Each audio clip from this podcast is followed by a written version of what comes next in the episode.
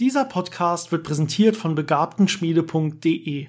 In der Begabtenschmiede biete ich eine Begabungsförderung und Videoserien für an Physik interessierte Kinder, Jugendliche, aber auch Erwachsene. Und jetzt viel Vergnügen.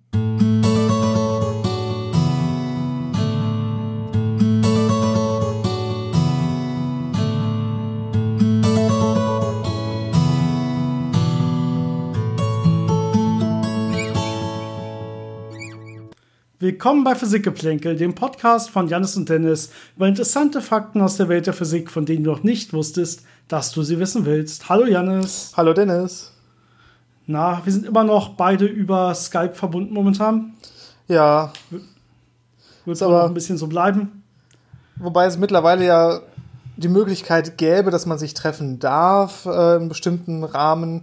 Aber mittlerweile ist das auch einfach so eine Sache, dass es einfach zeitsparender so ist und dass man das äh, mal eben zwischendurch machen kann und dann nicht äh, durch die halbe Stadt fahren muss. Ja, ich wäre aufgeschlossen, sowas äh, irgendwo draußen in einem Café oder so zu machen. Das Problem ist, da ist halt äh, so ein bisschen Störgeräusche im Hintergrund, die man nicht wegbekommt. Aber vielleicht können wir einfach so mal wieder draußen irgendwo einen Kaffee trinken gehen, wenn das Wetter mitspielt. Da hätte ich prinzipiell nichts gegen, wenn man sich nicht gerade mit Maske in irgendeinen Raum setzen muss und da irgendwie den Kaffee probiert, runter wegzutrinken. Wobei bei dem Wetter gerade wird das alles eher wegfliegen. Ja, gerade ist stürmisch, aber insgesamt ist es doch sehr warm und drückend. Also wahrscheinlich findet man ein paar schöne Tage in, nächst, in den nächsten Wochen. Kriegen wir bestimmt hin. Naja, heute geht es über sogenannte Mond-Theorien oder auch Mond. Äh, aber ich habe selber gelernt in der Vorbereitung, dass man das wohl Mond ausspricht und nicht Mond.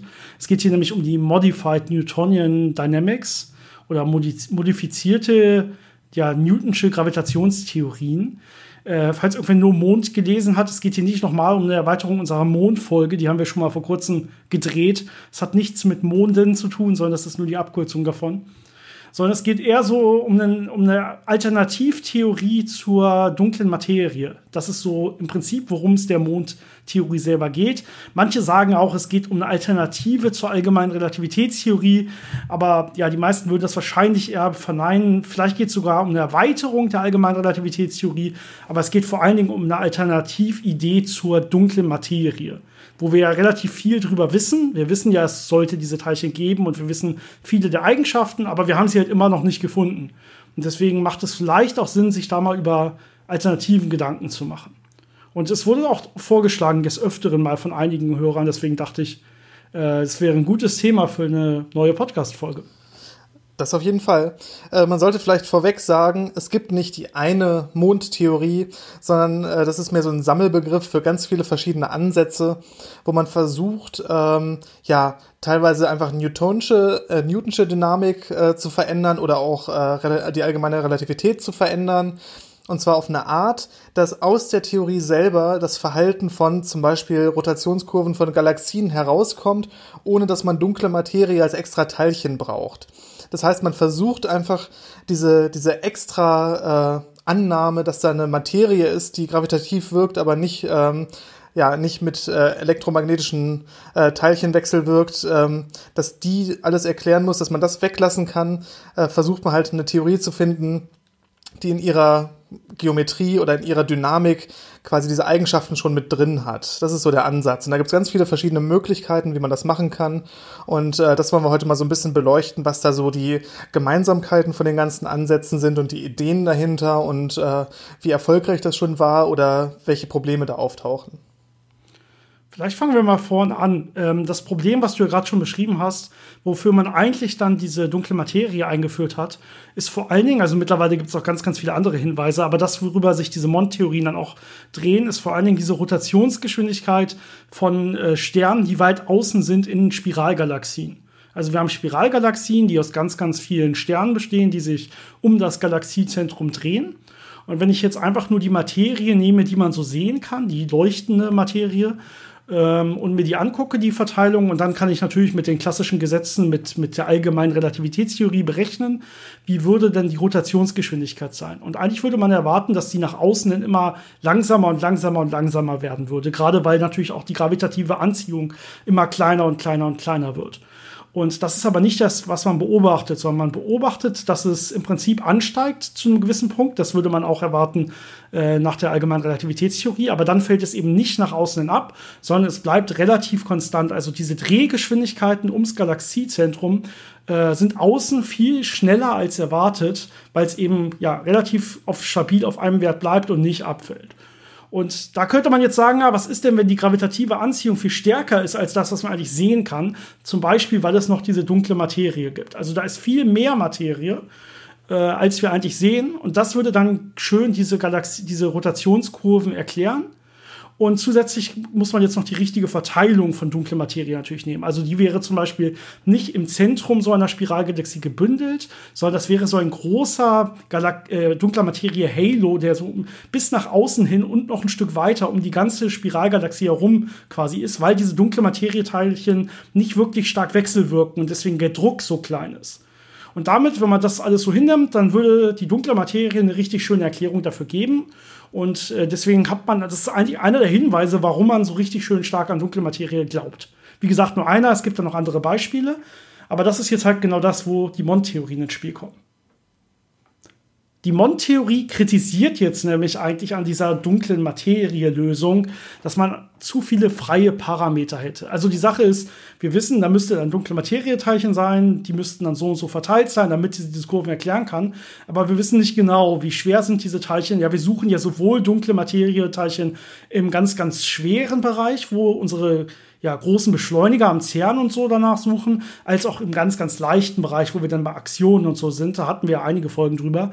Ähm, und äh, je nachdem, wie sie, müssen sie dann anders wechselwirken und so. Das heißt, man hat im Prinzip sehr, sehr viel, was man da als freie Parameter reinstecken kann. Zudem kann es vielleicht auch nicht nur ein dunkles Materieteilchen geben, sondern es könnte einen ganzen Zoo von dunklen Materieteilchen nachher geben, von Teilchen, die wir noch nicht kennen, noch nicht gefunden haben. Und die in Kombination könnten erst das alles in Wirklichkeit erklären.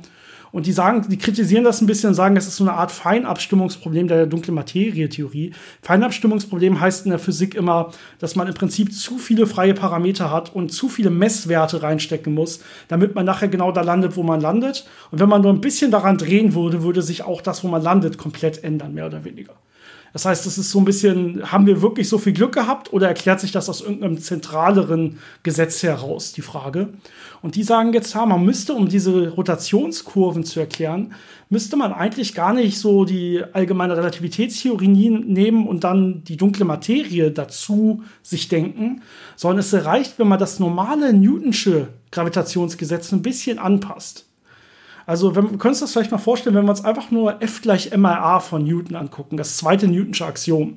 Er sagt, die Kraft ist gleich die Masse mal die Beschleunigung. Und dann sagen die, ja, das stimmt zwar für unseren Bereich, für unsere normalen alltäglichen Beschleunigungen, die wir so kennen.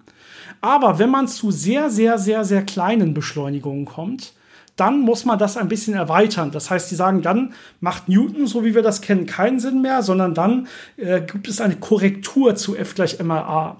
Und die meisten, also diese klassischen Standard-Mond-Theorien äh, sagen in dem Fall einfach, das ist eine lineare Korrektur. Also wir hätten nicht f gleich MA, sondern, sondern wir hätten zum Beispiel sowas wie f gleich μ mal m mal a. Das heißt, man hat diesen Faktor μ und der ist für unsere klassischen Beschleunigungen immer 1. Und nur wenn wir zu sehr, sehr kleinen Beschleunigungen gehen und die aktuellen Messungen, das kann man sich dann natürlich überlegen, ähm, sind etwa in der Größenordnung von 10 hoch minus 10 Meter pro Quadratsekunde an Beschleunigung. Wenn man in diese Bereiche geht, dann wird dieser Term μ auf einmal spürbar größer und ist dann nicht mehr vernachlässigbar. Und dann kann man sich überlegen, wie, wie erweitert das das Newtonsche Kraftgesetz zum Beispiel zwischen zwei Massen, die sich anziehen. Und normalerweise wissen wir ja, das ist irgendwie sowas wie G, die Gravitationskonstante, und dann ist es abhängig von den beiden Massen m1 mal m2 durch r Quadrat. Das heißt, die Gravitationskraft fällt mit dem Abstand zum Quadrat ab. Und die sagen jetzt aber, wenn ich weit, weit weg bin von dem Massenzentrum und mich darum herum drehe und mich so, so langsam quasi beschleunigt bewege, weil ich so weit weg bin von diesem Massezentrum, dann ist das nicht mehr, diese Kraft nicht mehr mit äh, proportional zu, zum Abstand in Quadrat, sondern nur äh, mit 1 durch R, also nur noch proportional zum 1 durch dem Abstand. Und wenn man das dann vernünftig ausrechnet und sagt, okay, wir wissen ja auch, äh, für Kreisbahnen gilt normalerweise sowas wie die Beschleunigung des v Quadrat durch r. Ich werfe hier so ein paar Gleichungen hin, ja, aber das sind so ganz klassische Rechnungen. Da steckt keine allgemeine Relativitätstheorie drin oder so, sondern nur die klassischen Newtonschen Gleichungen. Und dann kommt man auf einmal dahin, naja, dann würde die Geschwindigkeit, wenn man das umstellt, auf einmal konstant sein. Die hängt nur noch von der Masse des Galaxiezentrums ab aber die hängt nicht mehr von der Entfernung ab, wenn ich weit genug draußen bin, sodass die Beschleunigung klein genug ist. Ja, das heißt, die sagt im Prinzip genau das voraus, was wir messen, nämlich dass, wenn ich weit genug draußen bin, dass dann sich diese Geschwindigkeit, diese Rotationsgeschwindigkeit von Sternen um den Galaxiemittelpunkt sich eben nicht mehr ändert, je nach Distanz, äh, je nach Abstand zum Zentrum, sondern dass die halbwegs konstant bleibt. Ja, jetzt, und das ist so die Idee. Aber das ist natürlich eine sehr interessante Aussage, weil das ja ein unterschiedliches Verhalten hervorsagt, äh, voraussagt äh, von dem, was man jetzt mit dunkler Materie sehen würde in einer, in, einem, in einer klassischen Newtonschen Dynamik. Denn da würde ja die, die Rotationskurve nach außen hin abfallen, nur halt in einem sehr viel größeren Abstand, weil ja die dunkle Materie quasi diesen Halo bildet. Das heißt, ähm, das, was wir an Rotationsgeschwindigkeiten beobachten, was ja als Teil von der Rotationskurve beobachten, ist halt nur der erste Anstieg und dann der sehr langsame Abfall. Und das sieht für uns fast konstant aus. Das heißt, ja. sowas kann man dann ja im Prinzip testen, wenn man jetzt äh, irgendwelche mitbewegten Objekte findet, die weiter draußen sind. Und dann guckt, bewegen die sich wirklich langsamer, so als ob die Masse einfach nur weiter ähm, verbreitet, also weiter ausgebreitet ist, oder folgt das wirklich einem anderen Gravitationsgesetz beziehungsweise einem anderen Kraftgesetz? Ähm, ist natürlich nicht so einfach, weil im Außenbereich extrem wenig äh, klassische Materie ist, die man gut beobachten kann. Aber prinzipiell macht das also einen Unterschied. Eine andere Geschichte, die man natürlich versuchen kann zu testen, ist, ähm, wenn ich sage, ich habe diese Kraft, ähm, ich habe eine bekannte Masse und ich gucke mir jetzt äh, das bei sehr, sehr kleinen Beschleunigungen an und kann das wirklich gut messen. Dann kann man das ja auch bei erdgebundenen beziehungsweise vielleicht äh, satellitengebundenen Experimenten theoretisch testen, wenn man es eben schafft, äh, die, die beteiligten Massen so gut zu isolieren, dass sie eben Beschleunigungen von 10 hoch minus 10 Meter pro Sekunde Quadrat erfahren und dann gucken kann, ob sich die Kräfte genauso verhalten, wie man das kennt oder ob sich das verändert. Also es ist noch ein bisschen schwierig. Äh, ich glaube, der Bereich, den man so ganz gut schafft in so Satellitenexperimenten, ist so Mikrogravitation, also 10 hoch minus 6 äh, ungefähr Meter pro Sekunde Quadrat, also in dem Bereich. Das heißt, äh, wenn man da noch ein bisschen präziser wird, kann man das sicher sehr gut testen. Ähm, aber es wäre auf jeden Fall eine Möglichkeit, wie man, äh, ohne dass man jetzt sich Rotationskurven anguckt, einfach dieses Verhalten äh, durch Präzisionsexperimente hier bei uns anguckt. Ja, diese ganz einfachen, also diese Erweiterungen von dem Newtonschen Gesetz, so also als ganz, ganz einfache Mon-Theorien, die haben in der Tat auch ein paar andere Probleme. Also wir wissen ja zum Beispiel, dass, dass wir die allgemeine Relativitätstheorie brauchen. Newton alleine reicht uns ja nicht, um das Universum zu erklären, sondern es gibt ja, die allgemeine Relativitätstheorie ist ja extrem genau nachgewiesen, nachgemessen worden, immer wieder bestätigt worden, in Bereichen, wo auch Newton schon gar nicht mehr gilt. Und diese Sachen könnte man auch jetzt mit Mon-Theorien nicht an der Stelle quasi nachweisen. Das heißt, eigentlich ist Mond-Theorie, das sagen auch die Mond-Theoretiker quasi selber, gar nicht das letzte Wort, also zumindest nicht diese einfache Beschreibung von Newton, diese Erweiterung von Newton, sondern es müsste eigentlich eine, eine größere, allgemeinere Theorie geben. Und die müsste halt bei ganz, ganz kleinen Beschleunigungen, müsste sie Mond quasi als Grenzfall rausgeben. Und aber bei normalen Bedingungen müsste sie halt die allgemeine Relativitätstheorie auch als Grenzfall quasi rausbringen. Sodass sie, dass Mond quasi nicht sagt, die allgemeine Relativitätstheorie ist falsch, sondern nur sagt, in Wirklichkeit ist es nur das Grenzfall einer größeren Theorie, wo halt auch so eine Art von Modifikation vom Gravitationsgesetz mit drinsteckt, äh, abhängig von den Beschleunigungen, was wir normalerweise in der allgemeinen Relativitätstheorie eben nicht haben. Das Problem ist ja auch, die äh, Newtonsche Theorie ist ja ein Grenzfall von der allgemeinen Relativitätstheorie in schwachen Gravitationsfeldern. Das heißt, ähm, wenn wir jetzt annehmen, dass die Newtonsche Dynamik modifiziert ist, müsste das ja auch heißen, dass die allgemeine Relativitätstheorie modifiziert ist, dass man dann, wenn man diesen Grenzübergang macht, eben auf diese Mondtheorien kommt aus der allgemeinen Relativitätstheorie. Das heißt, wenn man das wirklich als, äh, als eine Theorie entwickeln möchte, diese Mondtheorien, die wirklich, äh, wirklich funktionieren im Universum, muss man auch gucken, was ist die Theorie, die da übergeordnet ist und die die äh, Gravitations-, äh, die allgemeine Relativitätstheorie modifiziert. Und auch dazu gibt es Ansätze. Und da gibt es sehr viele Ansätze dazu. Äh, wir wollen das jetzt nicht alles aufzählen, das würde sehr lange dauern und niemandem helfen, ähm, auch wenn manche jetzt vielleicht enttäuscht sind. Ähm, sehr schade, ja. Ja, aber wir können da mal so ein Beispiel ansprechen und daran erklären, wie geht man daran, solche, solche alternativen Theorien zu entwickeln und was sind so die Unterschiede. Und äh, was wir als Beispiel haben, ist die sogenannte TWS-Theorie, Tensor-Vektor-Skalar-Theorie. Ähm, ich weiß nicht, ob wir schon mal erklärt haben, was Tensoren, Vektoren und Skalare sind, aber so ganz grob gesagt, ein Skalar ist einfach eine Zahl, also ein einfacher Wert. Ein Vektor kann man sich so vorstellen wie äh, ja so Zahlen in, einem, in so einer Spalte oder einer Zeile sortiert, die zum Beispiel bei einem dreikomponentigen Vektor einen Punkt im dreidimensionalen Raum beschreiben können. Und Tensoren sind halt etwas äh, höherdimensionale, abstraktere Objekte, die man zum Beispiel als Abbildungen betrachten kann zwischen verschiedenen Vektorräumen oder ja, so allgemein als Abbildungen. Und ähm, wir wissen, dass die allgemeine Relativitätstheorie eine Theorie ist, die Tensoren besitzt als zentrale Objekte, als dynamische Objekte. Wir haben diese sogenannte Metrik, die uns äh, sagt, wie sich der Raum krümmt, wie sich Teilchen im Raum bewegen. Und das ist ein Tensor. Und, und wir haben den Energieimpulstensor auf der anderen Seite, der genau das eben dann verdeutlicht. Ne? Wie groß genau. ist quasi die Masse in der allgemeinen Relativitätstheorie, wird auch durch einen Tensor beschrieben. Genau. Und wenn man das jetzt noch ein bisschen abstrakter sich anschaut, sieht man, äh, da gibt's die sogenannte Lagrange-Mechanik. Da hat man diese Lagrange-Funktion, das ist einfach eine Funktion, die von verschiedenen Größen abhängt, von verschiedenen Koordinaten und von anderen Geschichten. Und mit deren Hilfe kann man dann die ganze Dynamik der Theorie beschreiben. Das heißt, man integriert das dann in so einem sogenannten Wirkungsintegral, ähm, macht dann so ein Extremalprinzip und dann kriegt man alle Dynamik, die man haben möchte in der Theorie. Und diese Form von der Lagrange-Funktion, die bestimmt jetzt am Ende, was für eine Dynamik ich habe und was für Objekte ich in der Theorie habe. Ähm, ob ich jetzt zum Beispiel einen Tensor habe oder ob ich Vektoren habe oder Skalare habe. Das heißt, wenn man jetzt diese äh, klassische Lagrange-Funktion nimmt von der allgemeinen Relativitätstheorie, wo nur der Tensor drin vorkommt, also diese Metrik, und jetzt addiere ich aber noch Terme dazu, die mir Vektorfelder oder Skalarfelder dazu packen, dann kriege ich eine Theorie, die zwar in irgendeinem Grenzfall die allgemeine Relativitätstheorie sein wird, aber natürlich noch andere dynamische Größen hat, die dann eine Rolle spielen können und die eben diese Modifikation hervorrufen können, dass man, wenn man das dann äh, wirklich äh, auf die auf unser Universum anwendet und ausrechnet, diese quasi dieses Mondverhalten bekommt, dieses äh, ja dieses auf für kleine Beschleunigungen veränderte Kraftgesetz, das dann am Ende rauskäme. Was aber trotzdem aufgrund dieses Aufbaus mit der allgemeinen Relativitätstheorie verträglich ist.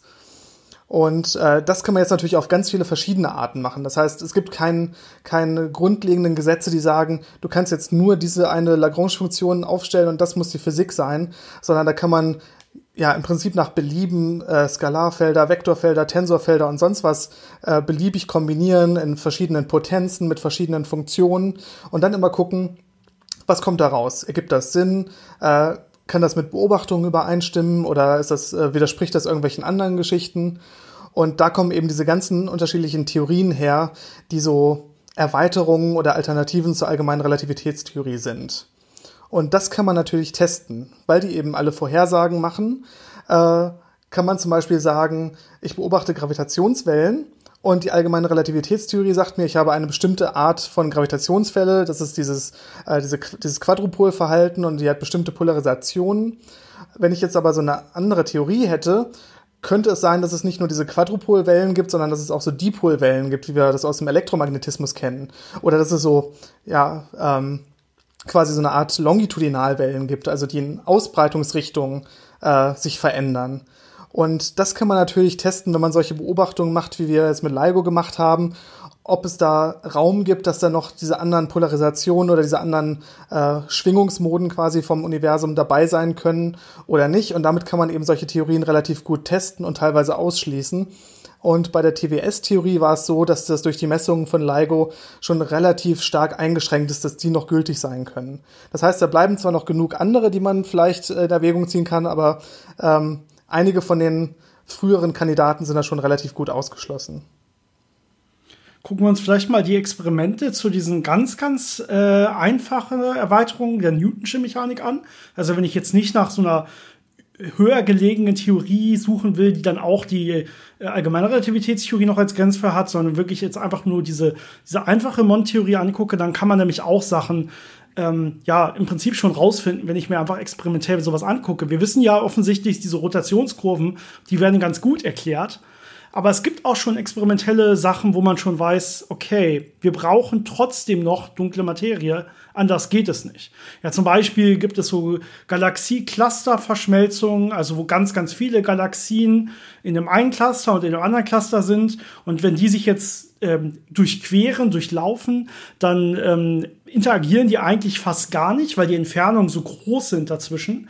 Ähm, außer die, die Gase im Zentrum, die werden dann relativ stark sich bündeln und interagieren. Aber so die einzelnen Sterne und äh, Son Sonnensysteme und so weiter, die werden eigentlich so gut wie gar nicht interagieren, weil die weit weg, weit weg voneinander sind. Auch wenn sich diese beiden Galaxiecluster durchlaufen.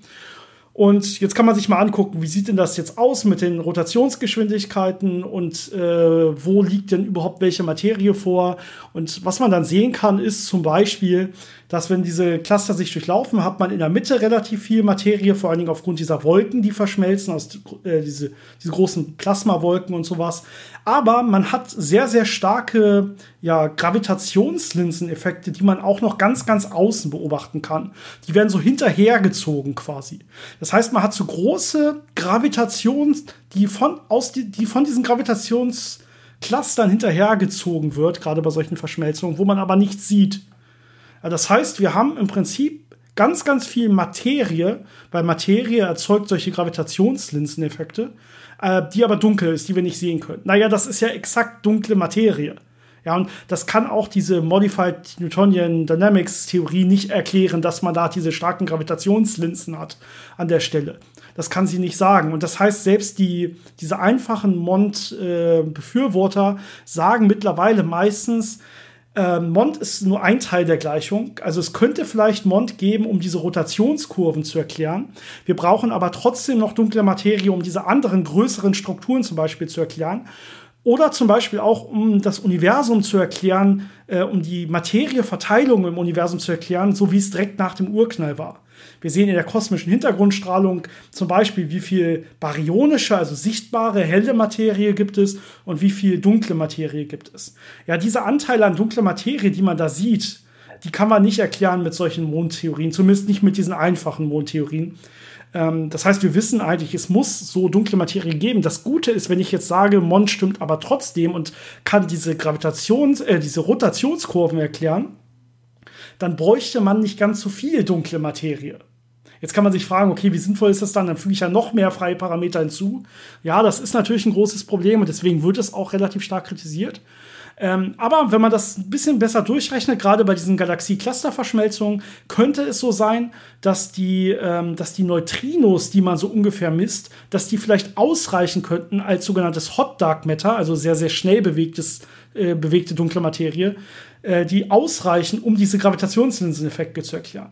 Das heißt, eine Kombination von der Mond-Theorie mit den Neutrinos, die vielleicht ein bisschen mehr da sein müssten, als wir es bisher erwarten, könnte eventuell auch eine Lösung sein, zumindest um sich diese Cluster-Abweichungen zu erklären. Das heißt, da geht es dann schon wieder hin zu sagen, okay, vielleicht brauchen wir irgendwie Mischtheorien, nur Mond kann aber nicht stimmen. Da ist man sich eigentlich mittlerweile relativ sicher. Das hat man an verschiedenen Orten schon soweit nachgewiesen. Würde ich zumindest so von meinem Standpunkt aus sagen, auch wenn mir vielleicht noch der ein oder andere Mond-Physiker hier widersprechen würde. Ja, und am Ende muss man halt immer sagen, ähm, wir müssen Experimente abwarten, wir müssen Beobachtungen abwarten und immer wieder gucken, was kann die Sachen erklären, was wird ausgeschlossen, was ist sinnvoll, um die Theorien immer weiter zu verbessern und irgendwann wirklich ein besseres Bild davon zu bekommen.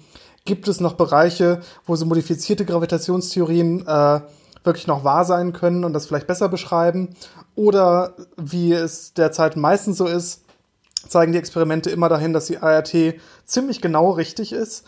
Äh, jedenfalls auf den Skalen, auf denen wir gucken und äh, dass da vielleicht was anderes sein muss wie dunkle Materie. Und haben wir möglicherweise dunkle Materie gefunden oder einen Kandidaten dafür? Hatten wir ja die letzte Folge drüber gemacht. Ähm, da muss man halt abwarten, was sich da am Ende wirklich durchsetzt und was da so am plausibelsten ist. Aber es ist auf jeden Fall sehr interessant, äh, in diese Richtungen zu denken und zu arbeiten. Äh, denn wie gesagt, ähm, von diesem theoretischen Standpunkt her, ART geht von einer Lagrange-Funktion aus, aber es gibt so viele Lagrange-Funktionen, die vielleicht ein bisschen komplexer sind, aber möglicherweise auch äh, die Realität beschreiben könnten. Und da muss man immer ganz gut hingucken und das testen. Und wie gesagt, bei Gravitationswellendetektoren macht man das, dass man da sich anguckt, wie würden Gravitationswellen aussehen, wenn man eine alternative Gravitationstheorie hat. Ähm, wie würde sich zum Beispiel auch die Ausbreitungsgeschwindigkeit von Gravitationswellen ändern. Ähm, manche Theorien sagen ja auch, dass das Graviton als äh, Wechselwirkungsteilchen der Gravitation eine kleine Masse hat. Das heißt, Gravitationswellen würden dann ein bisschen langsamer als Lichtgeschwindigkeit sein. All die Sachen kann man testen und damit äh, immer mehr einschränken, wie alternative Theorien aussehen können und so der, so der Wahrheit immer so ein Stück näher kommen können. Zwei weitere wichtige Sachen, die man auch untersucht, neben den Gravitationswellen, sind natürlich die kosmische Hintergrundstrahlung, die ich schon kurz angesprochen hatte, wo man sowas auch, wenn man es immer genauer und genauer misst, sehen könnte. Man kann vielleicht sogar auch Gravitationswellen in der kosmischen Hintergrundstrahlung nachweisen, sogenannte primordiale Gravitationswellen, die halt direkt nach dem Urknall entstanden sind. Und eine weitere Sache, wo man immer näher hinkommt, ist der sogenannte Neutrino Background, die Neutrino-Hintergrundstrahlung, die man vielleicht in naher Zukunft irgendwann mal messen wird. Also die kosmische Hintergrundstrahlung ist ja der, ist ja entstanden zum Zeitpunkt, als das Universum transparent wurde für normale Photonen. Ähm, es wurde aber schon deutlich früher transparent für Neutrinos normalerweise, als sich die Grundkräfte entkoppelt haben, direkt nach dem Urknall. Und es müsste eigentlich auch so einen Neutrino-Background geben, der das ganze Universum erfüllt. Die sind aber auch wirklich dann relativ selten und das Problem ist, die wechselwirken ja überhaupt nicht so. Und deswegen ist das deutlich schwieriger zu messen. Es gibt aber einige Experimente, die laufen und da könnte man dann auch noch mal genauere Vorhersagen wirklich auch machen äh, oder genauere Messungen darüber, wie das Universum direkt nach dem Urknall aussah und dann auch wirklich auf äh, ja, diverse Gravitationstheorien schließen. Ja, das andere ist natürlich diese äh, Modifizierungen von äh, Newtons Kraftgesetzen, was ich gesagt hatte mit Prä Präzisionsexperimenten. Es gibt ja auch zum Beispiel so andere Ideen, dass es noch eine fünfte fundamentale Kraft gibt. Auch sowas äh, würde ja die Dynamik so ein bisschen modifizieren. Teilweise zum Beispiel würde man dann auf kleinen Abständen sehen, dass es nicht mehr so ein 1 durch R Quadrat Kraftgesetz ist. Äh, all diese Sachen testet man ja auch immer wieder in verschiedensten Experimenten und versucht da mehr Verständnis zu gewinnen, was wirklich am besten die Beschreibung ist für all das, was wir so sehen. Ja, wir müssen schon sagen, bisher spricht immer alles für die allgemeine Relativitätstheorie. Ne? Alles, was man probiert hat, irgendwie in Abweichungen zu finden. Und Physiker hätten das echt gerne, weil wir haben ja viele Probleme, die wir uns nicht erklären können. Und wir suchen immer nach irgendwelchen neuen ähm, Teilchen jenseits des Standardmodells und nach Abweichungen der allgemeinen Relativitätstheorie. Und beides haben wir irgendwie noch nicht gefunden. Das heißt, wir können eigentlich nur gespannt sein, dass das irgendwann mal passiert. Dunkle Materie allerdings wissen wir ja relativ viel drüber und deswegen bin ich mir da unsicher. Es gibt natürlich auch noch die dunkle Energie, wo wir viel, viel weniger drüber wissen. Und vielleicht noch mal abschließend, es gibt so einen lustigen Zusammenhang jetzt zwischen diesen Mond, diesen einfachen Mond-Theorien und der dunklen Energie. Und zwar dieser Parameter, dieses einmal 10 hoch minus 10 Meter pro Quadratsekunde, die Beschleunigung, bei der diese Mond-Theorien, also unter derer die, die Mond-Theorien wichtig werden sollten, das ist, die hängt äh, ja, die ist im Prinzip proportional zur äh, kosmologischen Konstante. Die ist so proportional zur, zur dunklen Energiemenge im Universum. Das heißt, man kann quasi, ich weiß gerade den Wert nicht exakt, aber man kann direkt aus dieser Energiemenge diesen, diesen Faktor 1,2 mal 10 hoch minus 10 Meter pro Quadratsekunde ungefähr kann man herleiten. Und da ist überhaupt nicht klar, wie das zusammenkommt. Denn wir kennen eigentlich gar keinen Zusammenhang zwischen dunkler Materie und dunkler Energie. Das ist physikalisch so in unseren The Theorien bisher überhaupt nicht drin. Und wenn da die Mond-Theorie auch nur ein bisschen recht hat und der Parameter daraus ableitbar ist, dann würde das auf irgendwelche Zusammenhänge schließen lassen im Hintergrund, die wir uns überhaupt noch nicht vorstellen können. Das wäre auch sehr, sehr spannend. Aber bisher, ja, wie gesagt, allgemeine Relativitätstheorie hatte bisher immer recht. Keine Ahnung, was da noch kommt. Ich hoffe sehr, sehr viel. Ich glaube, das war's schon für diese Woche, oder Janis? Ich hoffe, das ist alles soweit gut rübergekommen. Ja, wir haben ja auf die ganze Aufzählung von allem Alternativen äh, verzichtet. Von daher, ich glaube, der Überblick ist soweit relativ vollständig. Du hast ja ganz gut aufgezählt, es geht im Prinzip um ganz viele verschiedene Lagrangians, die Lagrange-Funktionen, die man da aufstellen kann. Und genau. je nachdem nennt man die dann anders. Aber das ist ja das Hauptprinzip, was man anwendet. Und mal gucken, ob es nachher irgendwas ganz, ganz, ganz Komplexes, Kompliziertes ist, was dann wirklich die Theorie von allem nachher quasi ist. Äh, oder ob es doch irgendein ganz einfacher Lagrange, äh, eine ganz einfache Lagrange-Funktion ist, wie zum Beispiel der von, von Einstein. Muss man mal schauen. Naja, äh, spannend, spannend. Das ist halt die aktuelle Forschung wirklich. Und da können halt wirklich auch dann mal richtig große Meldungen kommen. Ne? Das ist, da kann das, die ganze Physik auf den Haufen geworfen werden. Beziehungsweise es kann nicht sein, dass das, was wir jetzt wissen, falsch ist, aber diese Erweiterungen, nach denen wir suchen, das ist halt das Spannende. Wenn man weiß, in welche Richtung man da gehen muss, um die allgemeine Relativitätstheorie zum Beispiel zu erweitern. Aber selbst die Mond-Leute sagen ja eigentlich, ihre Theorien müssten im Grenzfall dann auch wieder die allgemeine Relativitätstheorie beinhalten. Also wir, wir erwarten eigentlich nicht, dass irgendwas komplett falsch ist, aber zumindest äh, diese Erweiterungen zu kennen, äh, das wäre sehr, sehr wichtig und spannend. Ja, gut, Janis, ich hoffe, wir sehen uns nächste Woche wieder. Ich fürchte schon. Habt noch eine schöne Woche und ich hoffe, alle Hörer haben noch eine schöne Woche. Und auch die sehen wir nächste oder hören wir nächste Woche wieder. Äh, bis dahin, macht's gut. Bis dann.